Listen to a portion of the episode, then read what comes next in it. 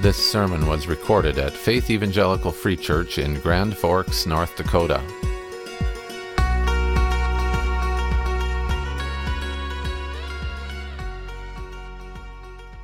Take your Bible with me to the book of Psalms. What, what do we consider on Christmas morning? Last night we, we thought a little about Luke chapter 2 and the Christmas story. I know that at least some of you remember the way to be able to count down Luke's story, right? Three, two, one, four. Yes. Ending in an explosion of responses to the gospel story. How will you respond? That leads, I think, very well into Psalm 98. If you have your Bible, I encourage you to open it with me to the 98th Psalm. Yesterday evening in our Christmas story reading from Luke 2, we heard the angel's words from verse 10 For behold, I bring you good news of great joy that will be for all the people. The good news of great joy present in the birth of the Savior was not just for the shepherds guarding their sheep in the middle of the night. It was not just for Mary and Joseph, it was for all the people. The peace made available to the earth was not just to the shepherds or those suffering under the dominion of Rome or the, the magi traveling from the east it was for all the people. How can that be?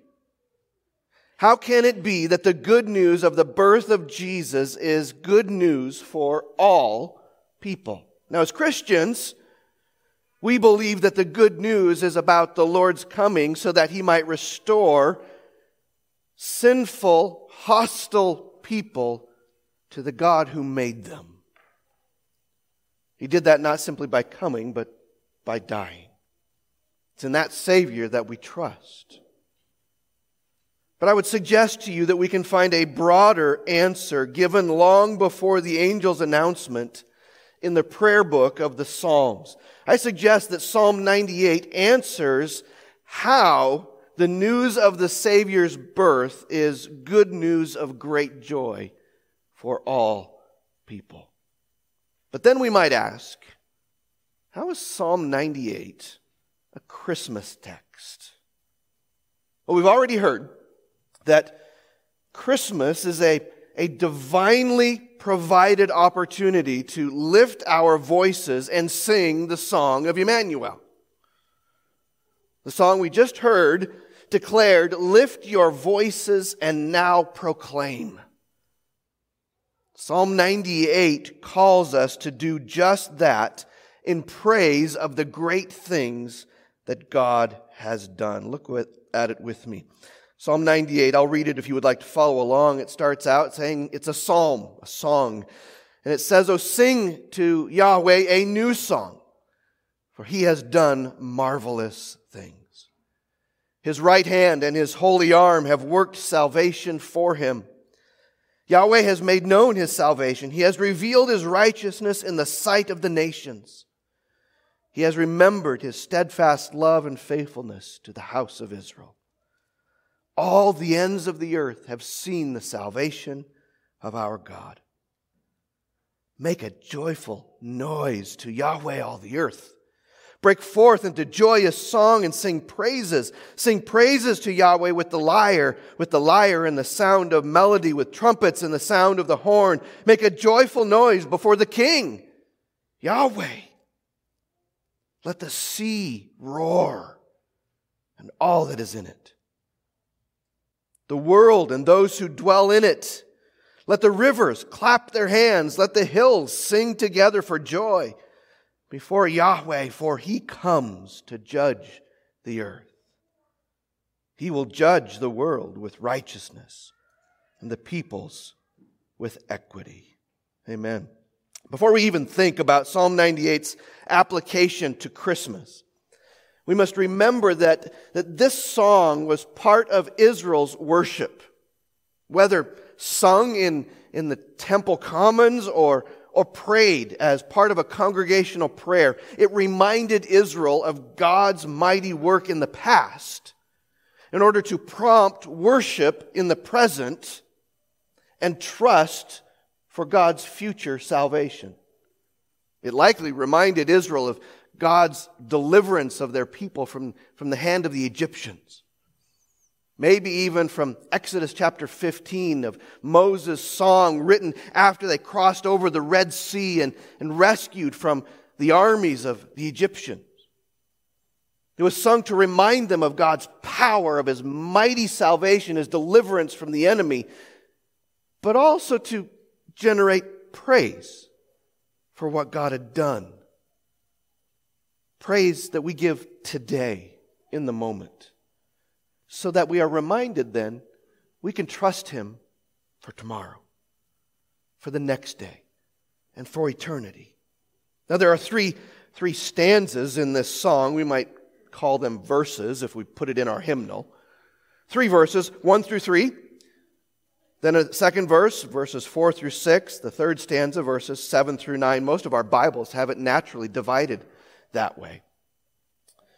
We're going to walk through these very simply, very quickly.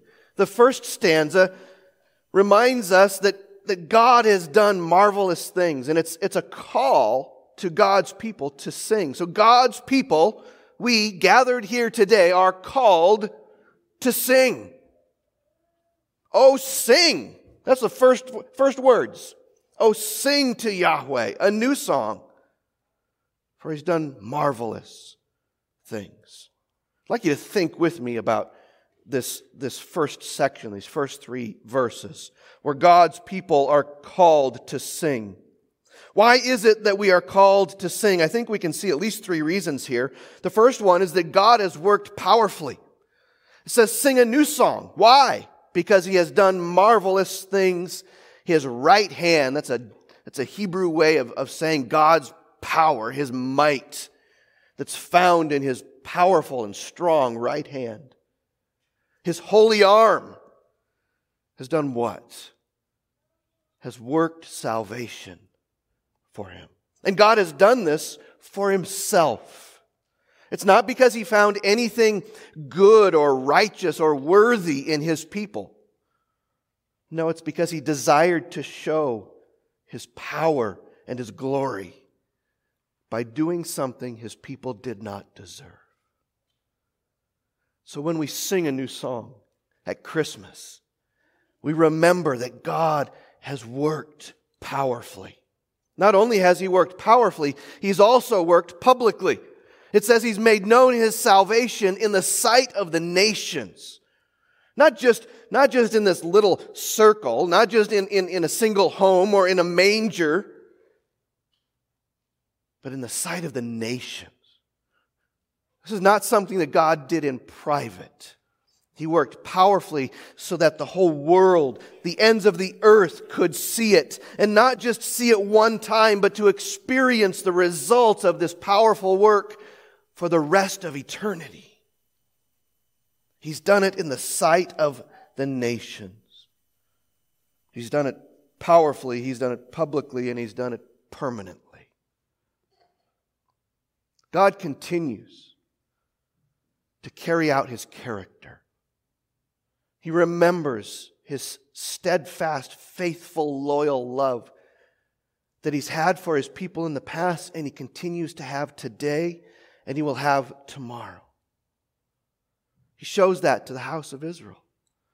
In fact, it spreads to all the ends of the earth. Where's the end of the earth? It's not flat as some think, so it doesn't have an end. And I think that's the point. The psalmist says if you go to the end of the earth, you keep going and you keep going, and you cannot find the place where God's salvation has not the ends of the earth. He has worked permanently so that the world has seen who he is, his power, and what he has done. And that's what the New Testament echoes in Romans chapter 1, where every single person who has ever lived or who will ever live knows that God exists and that he is a powerful God. Here, the psalmist says that God has worked in such a way in the past so that everyone going forward knows his saving work. And that awareness of God's work is a reason, he says, to sing a new song to the Lord. So at Christmas, on Christmas morning, we are given a divinely provided opportunity to remember that God has done marvelous things by sending a Savior who is Messiah, Jesus. And we remember that by singing, by singing, even singing a new song. The second stanza begins in verse 4 and goes all the way through verse 6. And this stanza begins with commands. In fact, there are, there's a string of three parallel commands. Make a joyful noise, break forth in joyous song, and sing praises. Sing, sing, sing.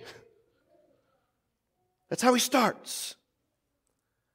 We should be so blown away by the power of God to deliver and bring salvation in the past that we do nothing but sing and make noise. Notice how this is described. First in verse 4, we are to make noise demonstrably. Make a joyful noise to Yahweh, all the earth. Break forth into joyous song and sing praises. You can't do that singing joy to the world. It doesn't work. This is, this is demonstrably. This is you can't sit still. You can't do it sitting down. You've got to get into it because you are so moved by the power of your God. In fact, he extends that. Not only do we do it demonstrably, we do it deafeningly. I'm not sure if that's a word. I may have made up some new words for this morning. Sing praises to Yahweh with the lyre, with the lyre and the sound of the melody. The lyre is, is a stringed instrument that was like a harp, most likely, that was plucked. But then we get louder with trumpets and with the horn. The writer here is, is very specific. Trumpets are, are those, those man made brass instruments that are loud, and the horn here is, is the shofar, a, a ram's horn. So we have voices making joyful noises. We have this lyre making a noise. We have the sound of melody. To that is added the cacophony of trumpets and horns making a joyful noise. This is deafening. Christmas morning ought to be deafening in joyous praise for what God has done. But he doesn't end there. He finishes this theme in verse 6 by saying we are to make noise devotionally. Now, what do I mean by that? I don't mean that you go to your room and you're quiet and you open your Bible and you read it. That's a good thing. No, this means that you are devoted to the King, who in this case is Yahweh, the God of Israel, the God of creation. We sing demonstrably, we sing deafeningly, and we sing because we are devoted to the King. That's what the angels meant when they sang in the middle of the night. To you is born this day in the city of David a Savior who is Messiah, Yahweh, the coming of the King. So at Christmas, we are given a divinely provided opportunity to make joyful noise with our voices, with all kinds of instruments, in praise of His marvelous work of providing salvation. And these things just build. Remember that the second stanza builds on the first stanza. The commands to praise with joyful noise are because God has done marvelous things in providing salvation. And that leads us to the third stanza. Verse 7 God's people are charged here to respond, to respond specifically to his coming. Let the sea roar. And not just the sea, but everything that fills it. The world and those who live in it. Let the rivers clap their hands. I've never seen rivers with hands, but by now we ought to get the picture, right?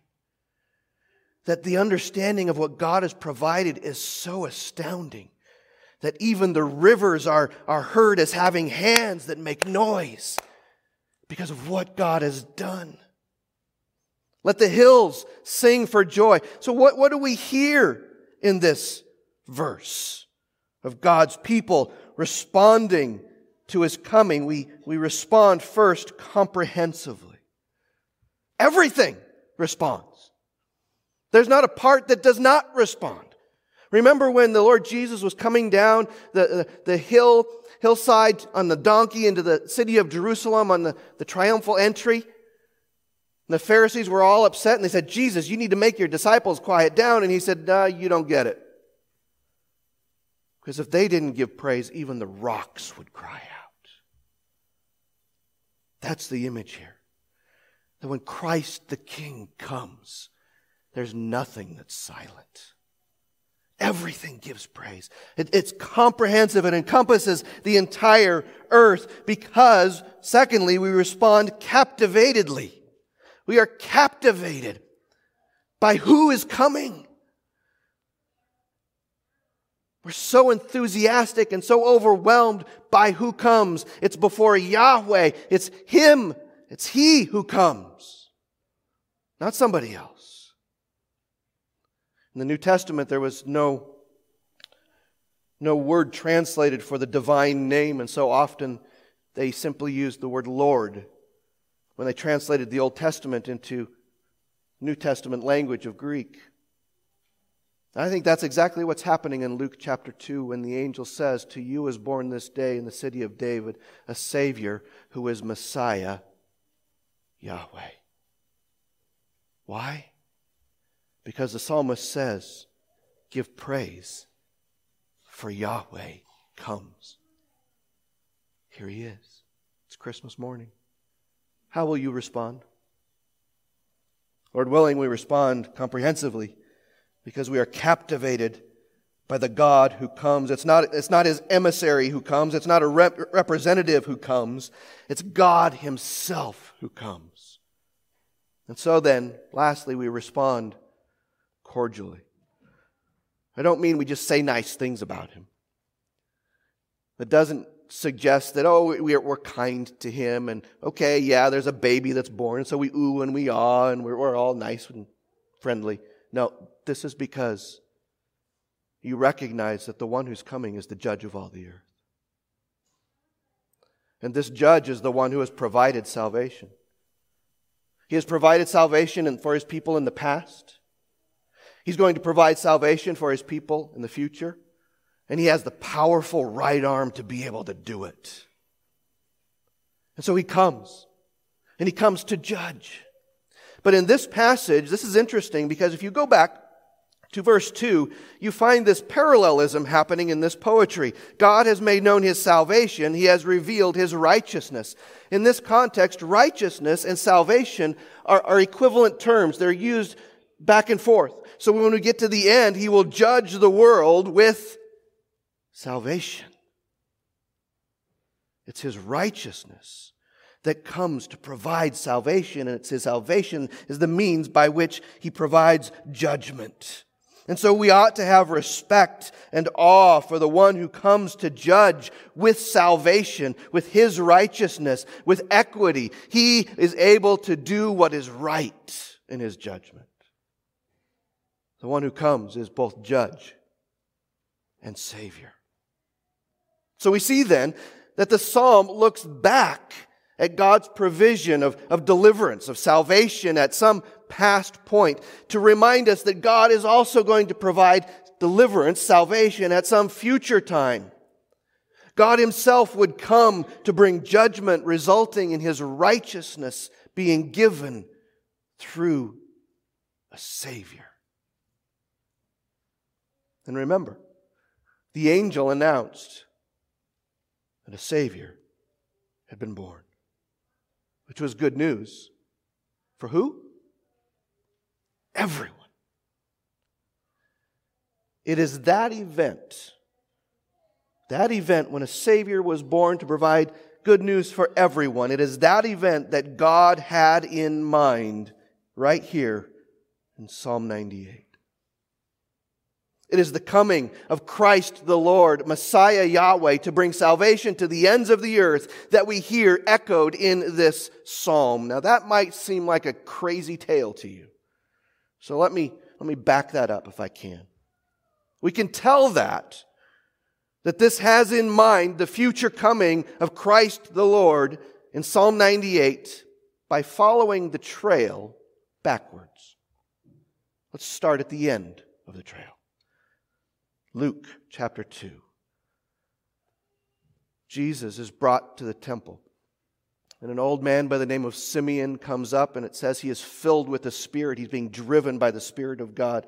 And he makes this statement to God. He says, My eyes have seen your salvation that you have prepared in the presence of all peoples.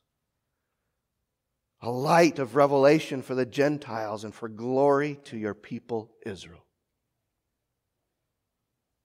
God's Spirit moved Simeon to do that at the exact moment that, that Joseph and Mary brought Jesus into the temple. Now, in his spirit driven praise, Simeon is quoting Isaiah 52 10. Hmm, what's that say? Isaiah 52:10 says Yahweh has bared his holy arm before the eyes of all the nations and all the ends of the earth shall see the salvation of our God. Simeon is standing there with this infant in his arms, and he's saying, God, he's here. You promised. And now I can depart in peace because my eyes have seen your salvation. Now, here's the neat part. Simeon quotes Isaiah 52, but Isaiah, when he wrote his text, Isaiah, the prophet, quoted Psalm 98. We know that because there are only two places in the Hebrew Bible where we see the phrase, his holy arm. One is Isaiah 52:10 and the other is Psalm 98. Isaiah is looking back at Psalm 98 and saying, God, you already said it. You already said that your holy arm would be bared before all the nations, bringing salvation. And he wrote it down. And Simeon read Isaiah's text and he said, God, you said it. Here he is. So, by tracing the hand of God in fulfillment, we see that Simeon, through Isaiah, looks at the infant Jesus in fulfillment of God's promise to reveal his holy, mighty arm once more in providing salvation, not just for the Jewish people, but for the nations. Psalm 98 reminded Israel of God's mighty work in the past to prompt worship in the present and trust for his future salvation. And it reminds us on Christmas morning of God's powerful redemption provided at the cross, of the forgiveness of our sins brought through our Savior. And it motivates trust that He will ultimately bring our salvation to its perfect completion. That, my friends, is a reason to sing, to make noise to make a joyful noise and to rejoice at the coming of our Savior, Christ the Lord. In, in 1719, the text of a hymn was published in Isaac Watts's hymnal with the title, The Messiah's Coming and Kingdom. Isaac Watts composed his lyrics as a paraphrase of the last few verses of Psalm 98. He wanted to celebrate God's provision of salvation to remove the cause of sin through the Lord's coming. Today, that hymn by Isaac Watts from Psalm 98 is known worldwide by the title Joy to the World. As Connie and Webb come, would you stand with me as we sing Psalm 98 on Christmas morning? Joy to the world. Psalm 98 leads us to make a joyful noise in praise of God's marvelous work of giving a Savior. That concludes this sermon from Faith Evangelical Free Church. Our mission is to declare the Word of God and disciple believers into mature, devoted followers of Jesus. You can learn more by visiting our website at faithfree.com.